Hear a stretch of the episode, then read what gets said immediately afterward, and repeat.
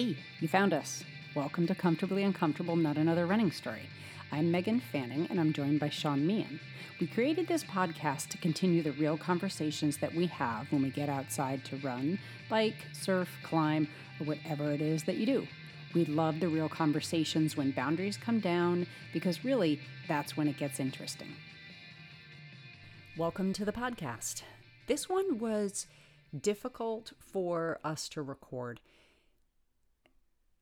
Over the you know course of the year since we've been doing this podcast, we've talked about the bike crash that happened to me a few years ago and mentioned it in passing. We've mentioned some details, but I've never told the entire story. So that's what's going to happen today. That's what we're talking about. You know, slight trigger warning um, if you are struggling with PTSD, um, chronic pain, medical trauma, emotional trauma, just listen to this carefully or don't listen to it all or listen to it when you're in a safe place. But just wanted to give you a heads up. Also, this is going to be a two part podcast. This is part one, and part two will air two weeks after this podcast drops. Thanks for listening, everybody. Hey, Sean. Hey, Meghan. How are you doing this morning? Good so far? Yeah, that's good. What are we what are we gonna let's just dive right into it, Meg. What are we gonna talk about today? I don't know. You're in charge today. I I am letting go. I'm acquiescing. Um letting go, and, letting God. Well, uh, then if you're God, then that's what I'm doing today. I'm letting go and letting God, aka. Sean. Actually, that goes back to what episode, the cult episode. I wish I knew the number in my head. Mr. Sean. You will Mr. Sean. Refer to me as the rest of the episode. Oh my God, that was so funny because and if you haven't heard that episode on cults, please go back and listen. It, it was a good one. Um, after that discussion and after the promo video I posted online, there was somebody who thought I was actually serious and really seeking that kind of advice from you um, and letting you rule well letting you rule my world with with your insanity. I, you know, maybe I need to just let go and join the Sean cult. Maybe I would be. Maybe I would be happy. I mean, life becomes simple if you let someone else dictate all. Well, I suppose that depends on who's doing the dictating. But anyway, still, still simple if you don't have to make choices, right? Okay, well, today I'm making no choices. I am turning it over to Mr. Sean. I'm making making healthy choices today. All right, man. so let's get into it. So, okay, let's do on this. this podcast, at several different points, eh, pretty much every time we talk on this podcast, at some point, the the fact that you are and have been overcoming an injury due to a bike accident has been brought up in almost like I said in almost every podcast. So, why don't we start with how did you have a bike accident? When did it happen? Like, what were you, what was your planning going into this? And we'll we'll start there, and then we can. Well, I think it might it. actually have been your fault because I was supposed to ride with you that day. Remember? I don't know if you were supposed to ride with me that day. I mean, I know. So in in this was I don't even. Remember it's legitimate. 2000, 2016. Okay, 2016. It was June 28th, 2016. And um, you, in your training plan, mind, said you take two weeks once a year to um, essentially um, one, yeah, one to beat the hell out of yourself. Um, and that's and that's what you were doing. You took a week. You were taking a week mm-hmm. off to beat the shit out of yourself. So well, yeah. So um, I had just finished. Um, I mean, you know, I think maybe a week or so prior, two weeks, I can't remember. Um, the Infinitus 72 hour race when they had they used to have a 72 hour race and a 48 and a 24, I think. Um, so I'd finished the 72 hour race, and you were with me for that one. Um, and a couple so a couple weeks later however long it was yeah i plan a training week and yeah, and I just sort of get myself ramped up for what I was doing next. And I was training for a 100. And at the same time, I wanted to do an Ironman, uh, full Ironman within the next month. So that was my goal. And I was ideally training for Lake Placid. Um, and it was, you know, it was summertime. So, you know, I, I was able to juggle the time and I had dropped my daughter off at off at camp, and um, I did a run um, at Winding Trails. You know where I drop where I drop her off, and that's in Farmington. Really, you know, relatively, you know, relatively easy run. And I think you and I had talked, and we were tentatively going to get together for a bike ride later that day. So I get back home, I get something to eat, I get cleaned up, and um, and I tried to reach out to you, or you tried to reach out to me. I don't even remember what happened, but we never ended up connecting. So I was like, okay, Sean doesn't want to ride, no big deal. Um, and I went out for a bike ride. And later that day, this is I was doing CrossFit um, a lot at that time, I was planning on going to a CrossFit class, um, I think early evening. So I thought to myself, and this is why I thought it'd be good to ride with you. I was like, yeah, you know, I just want a fun road ride just to shake out my legs after the run that I had done in the morning. So, um, so maybe I'm trying to think of the route I was on. It would have been under 20 miles. I mean, maybe just under 20 miles. It was an out and back you know that i that i regularly did. And so i got to my halfway point um riding back i think i was probably less than two miles away from my house. And this this spot in the road there had been construction going on for quite a while. And i kind of liked going through this section because with the construction there was always you know people there directing traffic. And then when i came through on my bike they would stop traffic for me which i thought was kind of nice. Um, but the crew wasn't there today and they had done their cleanup. So i'm riding down just a slow gradual hill I see the construction zone, I move around the cones, and I was probably going not fast, but maybe under anywhere between 10 to 15 miles an hour. And there was a piece of debris left in the road. So my front tire hit that debris and it really it turned very quickly at a like a 90 degree angle to my frame. And what happened was I was thrown up and over the handlebars. And from there, I landed on my right side, um, sort of like on my forearms and on my hips. I did have a helmet on. Um, my helmet was definitely, definitely cracked and damaged and big gouge um, taken out of it. And I fell it hurt real bad. and my bike is in the middle of the road. I'm in the middle of the road. And this was not a super busy road, but enough that a car was going to come through. So I tried to get up, and my body felt like, um, my body kind of felt like wet spaghetti. My legs wouldn't really move. Um, I couldn't get my back to move. So I had to get out of the road. So I just sort of low crawled excuse me, I low crawled over to the side of the road just so I wouldn't get hit by a car and just left my bike in the middle of the road. Um, so yeah, so that's what happened. That's that's the initial crash. And you know, we we do talk about this a lot because it's changed my life in my training so dramatically, but I think that whenever we talk about this on the podcast or whenever if if I ever have to tell anybody the story in real life, I tell the story with a separation.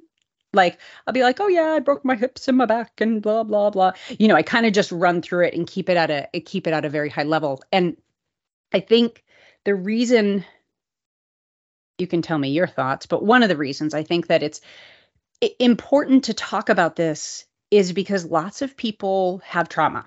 I have trauma. Um, you know, and trauma can be physical, you know, it can be emotional, it can be based, you know, based in, you know, neglect. I mean, there's a lot of things that happen to us as humans. And yeah, life's life's freaking hard, right?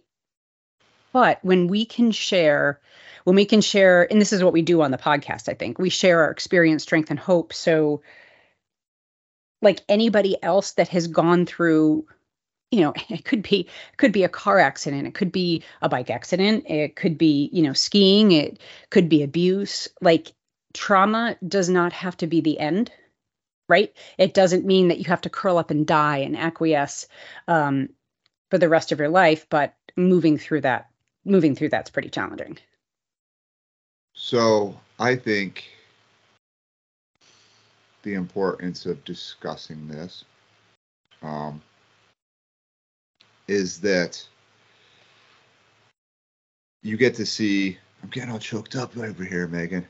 Um, is you get to see how the initial effect, right? Like whatever that is, you get to see the growth, the change, the perception change, the acceptance of the perception change, the acceptance of the physical change. And I get and I think a lot of people when they have a perception of themselves has something, right? And we talk about this a little bit on the podcast, like I'm runner Sean, or I'm father mm-hmm. Sean, or I'm whatever. Um, and then that that changes in your life, and how do you grow and accept and change your mindset and your relationship with the world that you kind of are a different person than you were prior to whatever the event is or whatever the change is that like that you identified as a part of your being when it's just like I said it's just a part. But at a certain point it feels like it's a major part and then it's kind of taken away from you and changed that's why this is so hard. I mean, the the injuries and and I'll, you know, I can go back to, you know, to what happened, but I can I can talk to you and just tell you, oh, this happened and that happened and la la la and but the the real hard part is in the vulnerability about losing that piece of my identity. I mean, I you know, I think my the first race I ever did, I was 6 years old. And so being an athlete and being super competitive has always been a part of my life. And so from t- 2016 till 2000 today or, or 2023 today that was kind of taken away from me or the foundation changed. And so that's what you know that's what makes it really hard. Um so i'll i'll finish the the what happened story. So i low crawl over to the side of the road and um, a young girl stops and she says, Do you need help? And I'm like, um, Yes, because I didn't have, I mean, my cell phone was in my back pocket, my jersey, but it got shot across somebody's yard you know so i couldn't i couldn't call anybody. And i said yes please call 911 i can't move. So so she calls 911 and this this piece always strikes me as interesting. First i have to say that i found out a couple weeks later that this girl that stopped and was super kind to me was the stepdaughter of one of our athletes and a woman that that I'd been working with. So definitely a small world. So she sat with me, she called 911 and then a couple other people stopped. And I'm going to say they were like they were a couple men and I call them like dad like. I could not really see them. All I could see was like from the waist down and they remained 10 to 20 feet away from me while this 16 year old girl just sat and held space with me. And I really learned a lot that day because I could see by the way those men were standing that something was really wrong. Okay, I could they they looked this their their body language, they looked really scared, but she just sat next to me and she said, I'm just gonna get your bike out of the road, you know, and just, you know, so there isn't another accident. So she went and got my bike out of my road out of the road and she sat with me until 911 came um, when 911 came, she said, um, she said, you know, you're going to be okay. You're in good hands. I'm going to grab your bike and just take it to my house. Um, well, I'll figure out how to reach you, you know, at some point and I'll get your bike back to you. So she ended up leaving. I don't know what happened to the group of dads that were standing off to the side, but this is when it started to get really ugly. Um, and as a paramedic, you know, I know the procedure of what happens when you come up to somebody on the side of the road.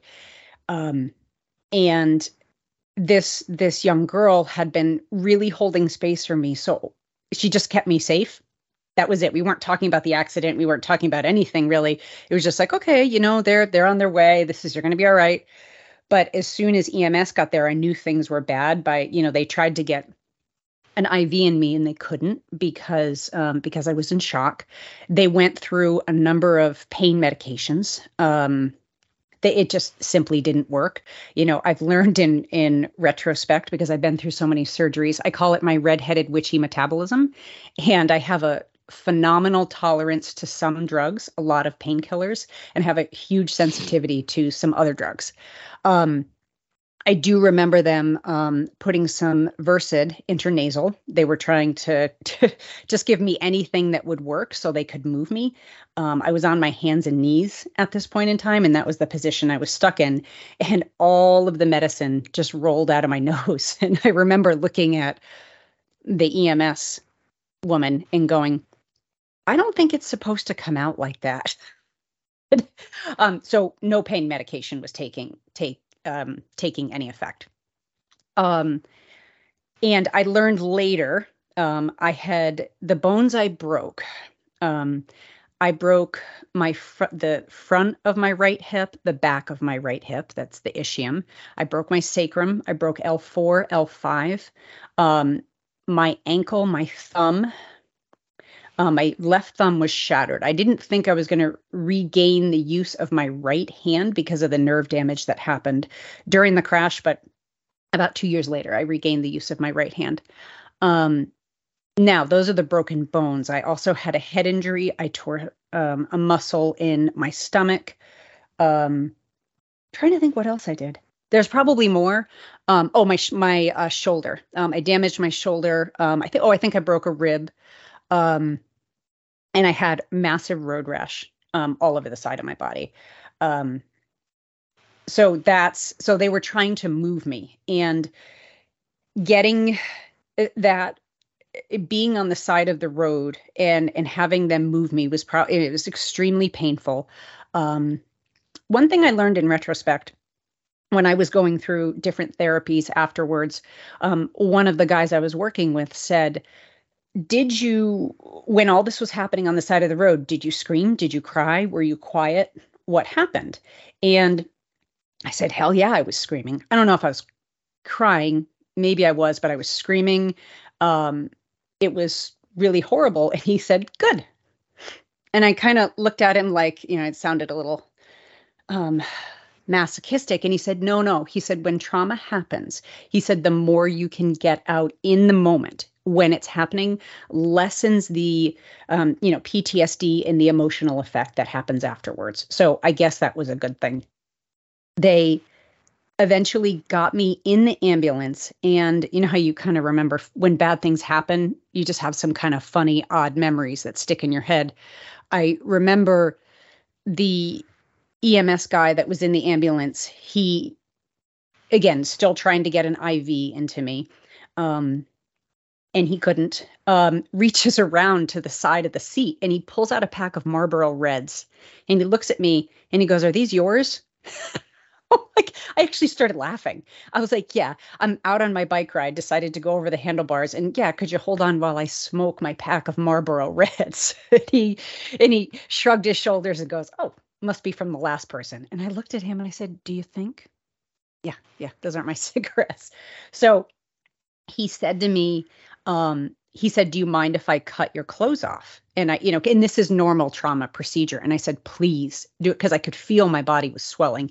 And again, in retrospect, he probably shouldn't have. It might have um, kept some of the um, bleeding and swelling down. But he, I remember him cutting my uh, bike shorts off and I just blew up. I blew up like a sausage. Um, so and I was like, wow, again, I don't think that's good. Um, but it felt really good to just have that constriction off. But I think I might have needed it at the time. So one of the other odd things that happened was the EMS, one of the EMS women called my husband and because we didn't have my cell phone, I think we called from her cell phone and she was trying to tell my husband what happened and my husband thought that somebody was calling and like playing a prank on him. Like he couldn't even fathom. He's like, "Who is this? Who are you? This isn't funny." And and I heard this going on and I'm like, "Bill, no one's playing a joke on you." No one's playing a joke on you. This is real. So she put the phone up to my mouth and I said, I'm okay. I, I wasn't, but I said, I'm okay. I'm alive. Um, and then he was in, I think he was in Fairfield that day. Um, and so he had to drive all the way back to West Hartford. So that's like, I don't know, two hour drive.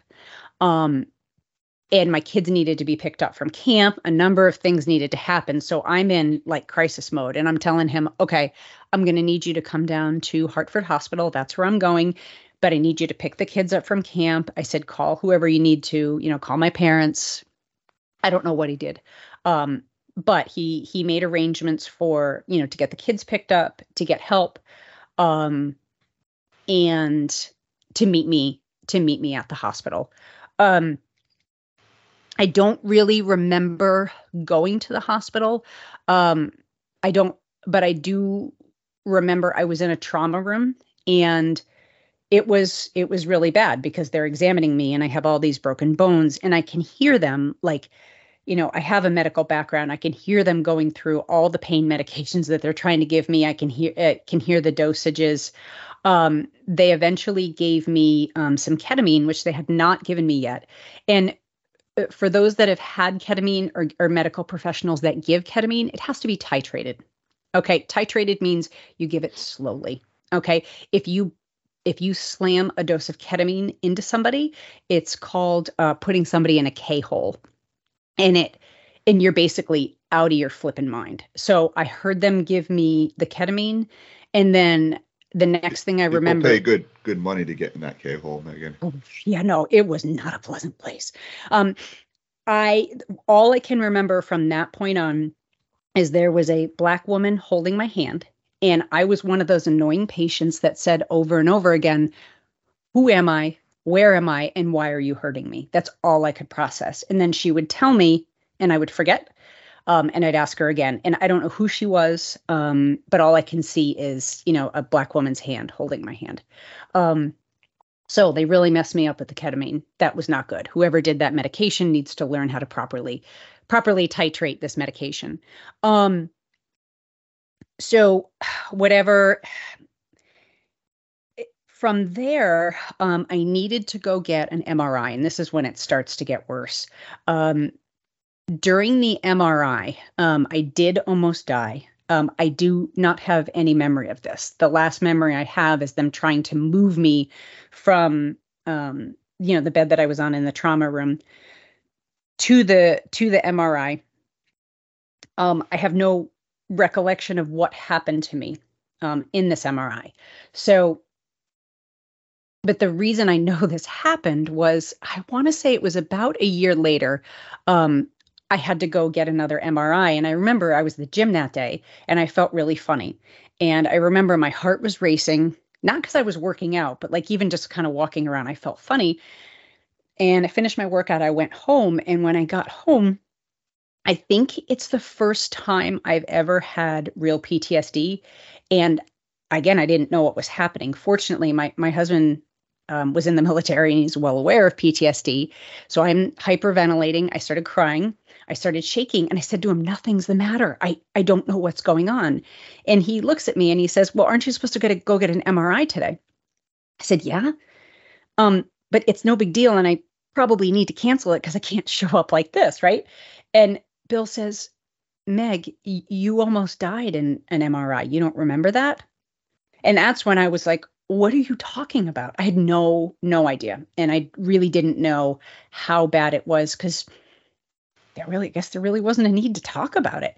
Um, but what he had told me was that when he finally got to the hospital, um, there was a wonderful social worker that was sitting with me the entire time until um, until Bill got there, and right when he had gotten there was just shortly after I had gotten out of this MRI, and he said that I just kept telling him how badly they hurt me in the MRI.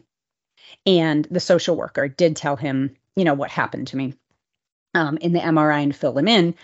Um, so um, yeah, that was my first experience with with PTSD. Um, I did not go to the MRI that day. We canceled that appointment.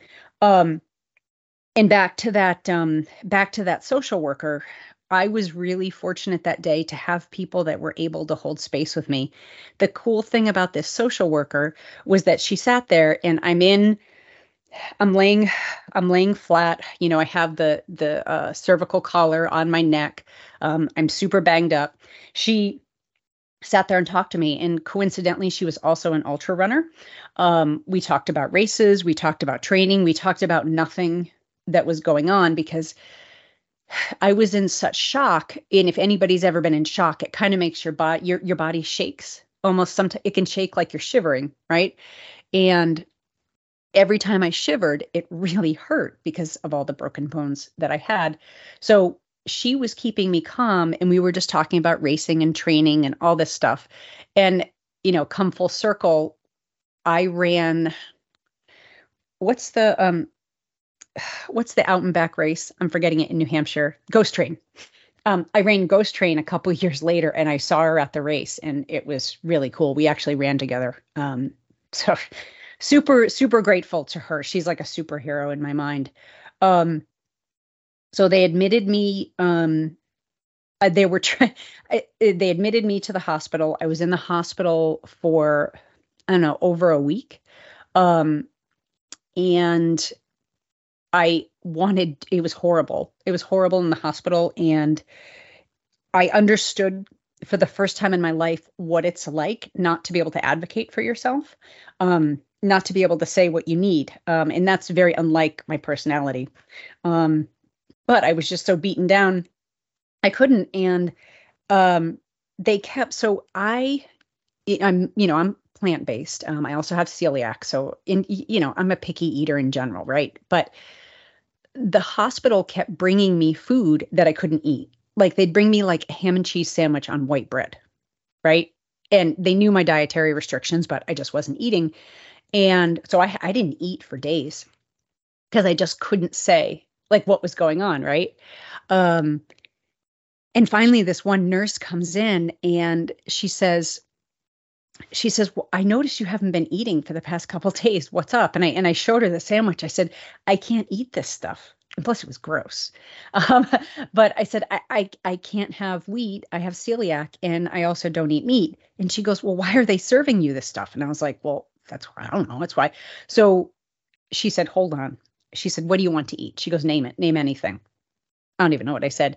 She called the kitchen and says, you know, you know, please bring blah blah blah up to this room. And that's that's basically how I started eating again. It just took somebody took somebody to step in and and say that for me. Um, after you know about a week or so, they started PT with me in the hospital, and they said, when you can take 10 steps, um, and this is with a walker, when you can take 10 steps, you can go home. Now, um, to go home, I have to say, like, there was a hospital bed in my living room and all the medical equipment was set up um, in my house. And so, come hell or high water, I'm taking those fucking 10 steps because I want out of the hospital. I don't care how bad it hurts. I don't care if my back's broken. I don't care. um, so, I took those 10 steps and it was one of the hardest things I think I've ever had to do. And I was like, God, okay, I can get out of the stupid hospital now. And all right, so the PT lady comes back a couple hours later and she goes, I'm really sorry. She goes, I learned you have to take 25 steps in order to be able to leave. I was, I was like, Are you fucking kidding me? I said, Well, can we count the 10 steps I already took and just add 15? She goes, No, you need to take 25 consecutive steps. So, again, just every single piece of motivation that I had, I took those 25 steps, thought I was going to die. And I'm like, okay, get me the hell, hell out of this hospital. Okay. Um, in the meantime, Bill and my mother were setting up all of the durable, durable medical equipment because um, I couldn't use a bathroom, I couldn't dress myself. Um, I couldn't sleep in a regular bed. I had to be in certain positions. Um, they got all that set up. Again, I would not have been able to do that without them. So um, from there, I go home. You want me to keep going? Or you have questions? Uh, no, I mean, so for this point, this is all all very almost clinical type stuff, right? Like yeah. this happened here, this happened here. Yeah. I mean, so now you're home. I, I at this point I think I came and visited mm-hmm. you. Um here is where I think it's important to start talking about stuff. Now, with consultations with your doctors and such, what what was their prognosis for you as an athlete and what were your thoughts and feelings based upon that and also based not just based upon what they're telling you, but based upon what you're seeing and feeling and how how your body is yeah. acting in this world. Yeah, this is the hard part. So when something happens like that, so that was a crash that was 30 seconds that literally changed my entire life, right? It's amazing how quickly life can change and life is very fragile but we function under the assumption that things are just always going to stay the same. Um, i made a career um, out of trauma. Um, i'm a trauma specialist. Um, you know i'm a paramedic and I'm a, I'm a counseling therapist specializing in trauma and i just know all too well how fragile things are. And i remember one of the lessons that i've taken out of that is i tend to move at such a frenetic pace. Okay, that's my, it's almost a baseline, right? I just want to get a lot of stuff done. And I remember after that crash, I was like, I am never going to move at that frenetic pace again. It's painful. Um, it's painful always moving around and not being present. Um, so that was one life lesson that hit me right away. And I have to say, I've carried that life lesson with me to today. I mean, I get busy, I get nutty. Um, but if I start to notice myself in that crazy, frenetic, fast moving, um, whirling dervish mode, I stop and I still remember what it feels like being on the side of the road um, because I couldn't move. It was taken away from me. Um, I the doctor. So when you have trauma happen, um, you have a different doctor for each part of your body. So I had a hip ortho, I had a hand ortho, I had a back ortho. Um, the hip, the hip ortho told me that I was never going to walk unassisted again for the rest of my life. And I think I looked at him and said, fuck you. Um, that was not something I was willing to accept. Um, and in retrospect, I couldn't process it. I did not have the emotional capability to process what it would mean to not be able to walk on my own. Um, so what I did was I pushed myself really fucking hard. Um, and when we go through trauma, we survive however we have to do, whether it's, you know, whether it's a sexual assault, a car accident, broken bones, people often look back at how you handle it and go, oh God, it would have been, I should have done this, I should have done that. I know that my push, my drive, I mean, I worked really fucking hard. Um, that drive to survive was based in a fear that he was right, that I would never be able to walk again unassisted. Um, and that if these doctors had their way with me um, because all the pain pain medications i was on i would be an opioid addict um, stuck on my couch for the rest of my life. And that fear was so intense that it drove me to work really hard. Um, and that's when um, and i and i don't remember so i was in that hospital bed for three months in in my living room. I could not walk up and down stairs. I couldn't any bathing, um, all that like getting dressed. My kids had to help me get dressed. It was really really humbling. Um, and but I had no choice. I felt like I had to be strong to survive and and live. Um in retrospect, maybe I should have been more gentle with myself. Maybe I should have um been kinder, but I did not have room in my life for that level of softness. Right? Um one of the things I remember doing, I had one of those, you know, those triangle bars um up above my head. That's how I had to that's how I had to sit up because I couldn't use my back. Now mind you, I did have I did have a you know, messed up shoulder and and ribs and stomach muscles, but what I would do is I would do um pull-ups on that triangle bar to just make sure I was keeping my arms strong. Um, when I was on my walker, I would take the weight off my legs and do dips. Um, this was, and again, I just needed, it wasn't about the identity at that point, that the identity of being a runner, of being a super competitive, um, you know, woman on this planet. That comes in later. But at the time, I just wanted to get out of that bed and just be able to walk and sit like regular people could because I couldn't sit. I had to lay in that stupid had to lay in that stupid bed.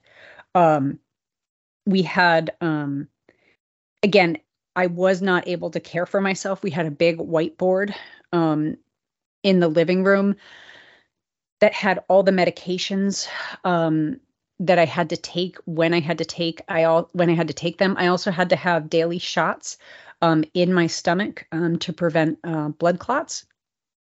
Um, and it's I can give myself shots. I mean, I could put an IV in my own arm if I, you know, if I needed to, but I was so broken, I had to have other people, you know, other people do the shots. I wasn't strong enough, you know, to to give myself a shot. It sounds kind, of, and I, when I say strong, I don't mean physical strength. It was just too scary um, to give myself a shot at that point in time. So, um, so it was really fucking scary. I needed to survive.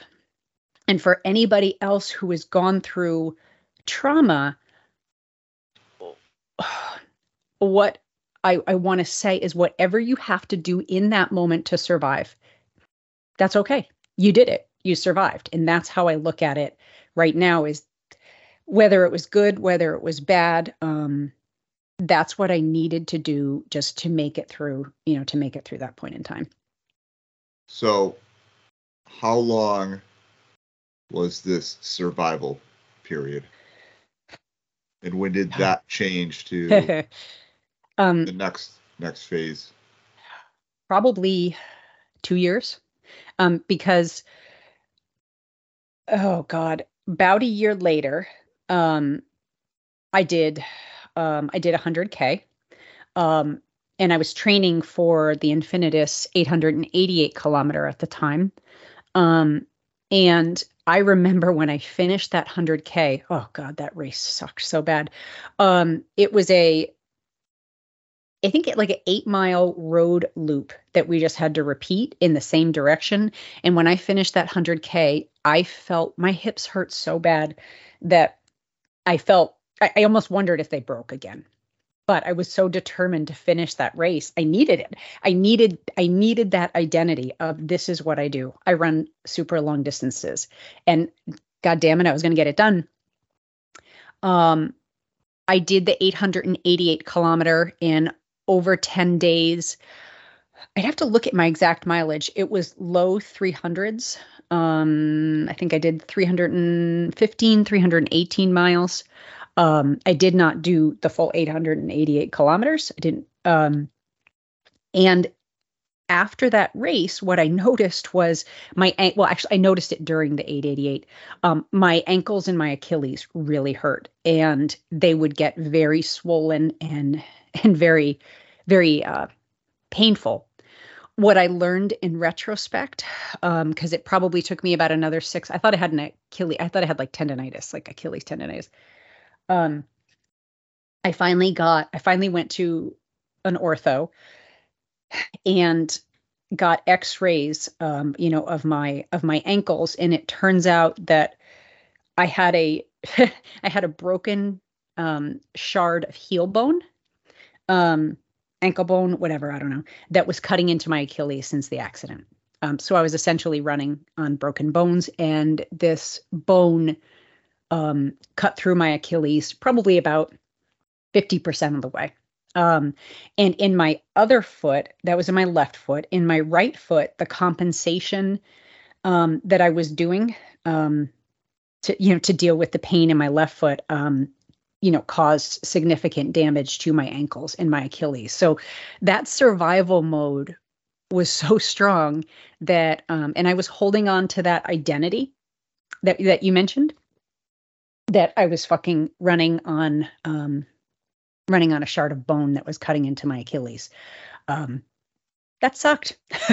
I don't really know what to say about that. Like that realization, um, that realization that wow, something is really wrong with my ankles from the accident. Still, you know, a couple years later, was was big. So now you have a damaged Achilles um, and for you at that point, discovering that and was this was this the lowest point at in the whole like process right like you had initial trauma and that is, Mhm. like you said survival mode but this is now two years post Yeah. Plus two maybe Um, at this point maybe it's like three years post now we get Yeah. to Yeah. Trying to- no, it trying to rectify that that wasn't the lowest points. Like the lowest point comes, you know, comes a couple years later. I mean, but up until that point, that's a good question. What was the lowest point? I think the lowest point um for me was being on the side of the road with the 16 year old girl. And she held space and she protected me. Like I, I don't know how somebody that young could do that.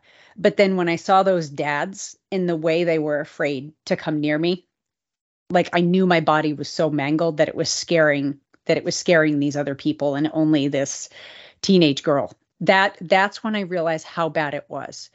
Um that was the lowest point so far. Um because when the when the ortho and i'm in new hampshire by this time when the ortho told me and i saw and i saw the actually i saw the x-rays of the of the bone shard it almost it felt like validation okay because i hurt so badly. And when i saw how bad my ankles were it was almost validation like you're not crazy Meghan. Your ankles are really messed up because i had tried everything. Um so no i was like okay let's um let's operate. Let's um let's do what we have to do to fix my body.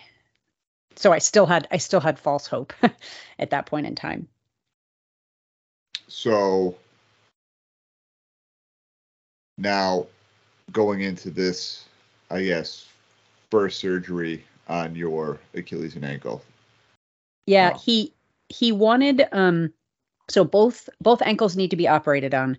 Um he he wanted to do one at a time and that really pissed me off. I'm like if you're going to operate on me you may as well do both. And he said no it'll be too painful. And i'm thinking you have no idea what i've been through. But he's the doctor he wins. We did one at a time. Um we did my left first and he took out the bone shard um repaired repaired the tendon. Um the next surgery was probably about a month later where he repaired um where he repaired the tendon on the right side. And this is where this is kind of where it gets hard because i had i think i've had seven surgeries in total. Um seven or eight i've lost count um the procedures i've had in the middle countless. I, I could never tell you um you know but my ankles basically won't heal. Um my left um my left is actually okay. So i've had my left ankle operated on two times. This is where it gets kind of fuzzy. Eh, but my right ankle wouldn't heal in the sense that um, I have restricted movement in my right ankle, so it my foot can't flex properly. So, um, I don't know. Let's say a normal ankle, like think of somebody squatting. What does that go down to? Like 120, 130 degrees of a bend. Um, my ankle was stuck at about a 60 degree. Okay, so I couldn't even get to 90 degrees. I couldn't walk. Um, and so the doctor operated on my right foot again and he cleared out a lot of scar tissue. Um, he assessed the nerve damage. And I think this was my fifth surgery.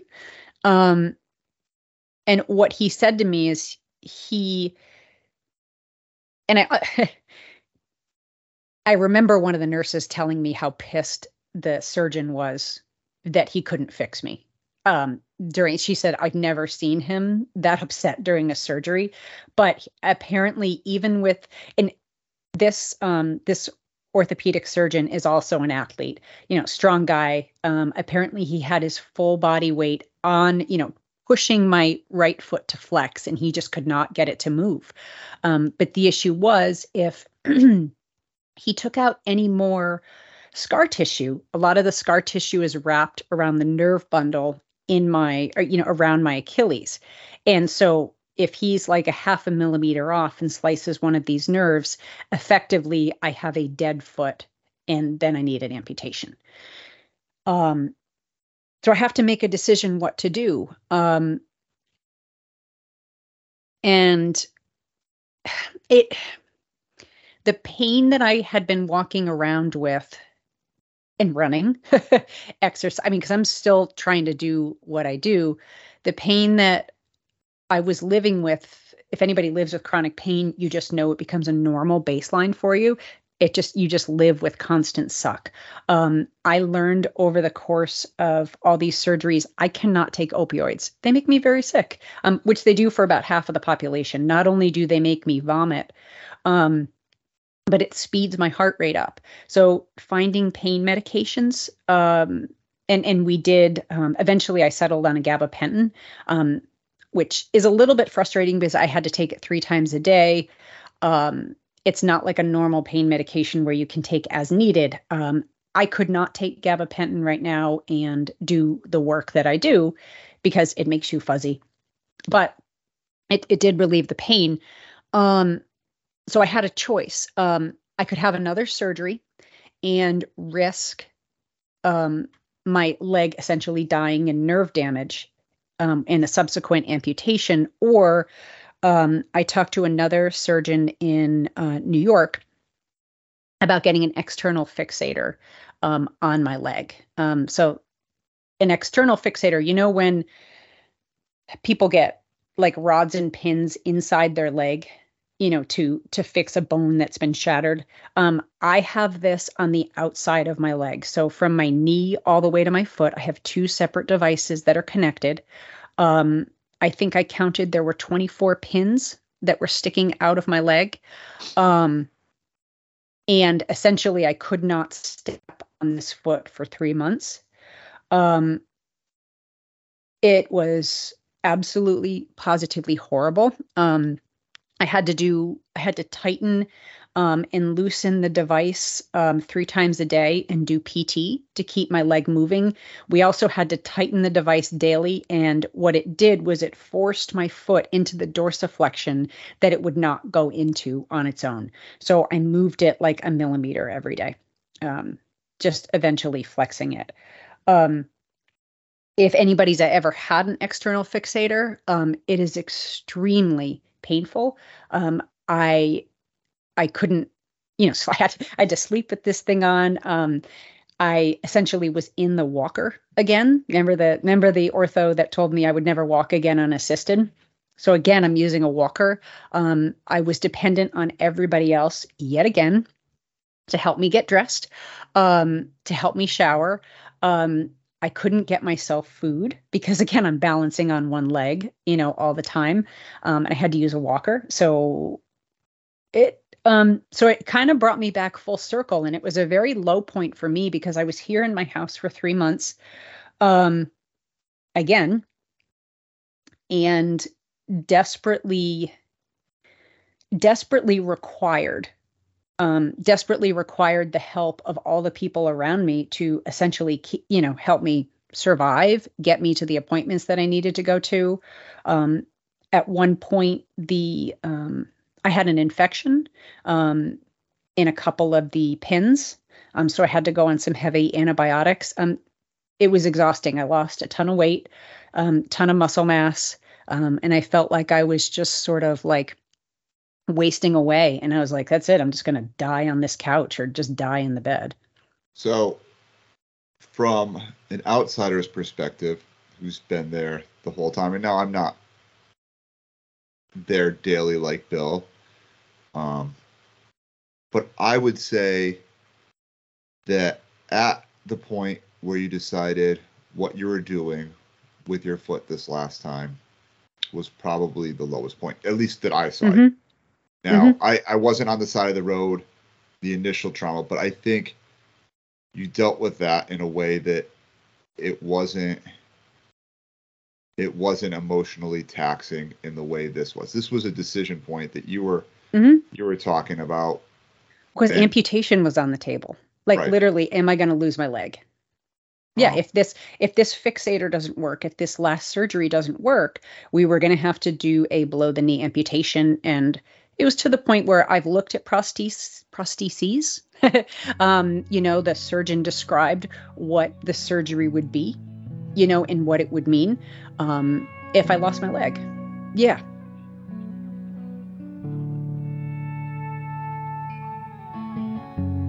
We got lost again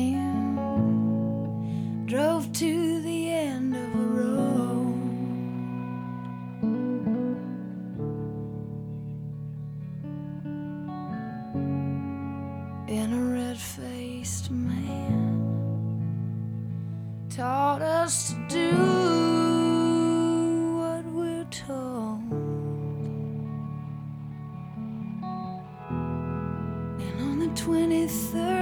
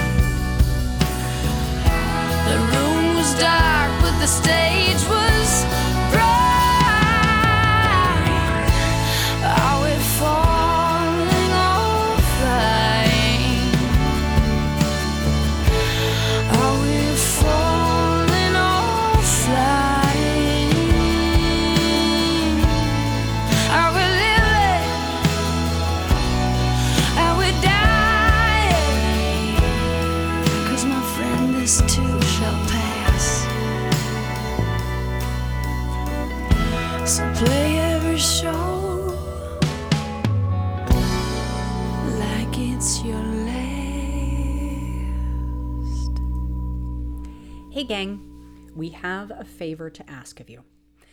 If you would go to the app that you use to listen to our podcast, please follow and subscribe to our show. This really helps us. And it also really helps you because you will never miss an episode. While you're there, if you could also leave us a five star rating and a great review. These type of things are super helpful for us because they help our ratings. Last but not least, share this with a friend. There's somebody out there who hasn't heard this and I'm sure would appreciate the share. Thanks, everybody.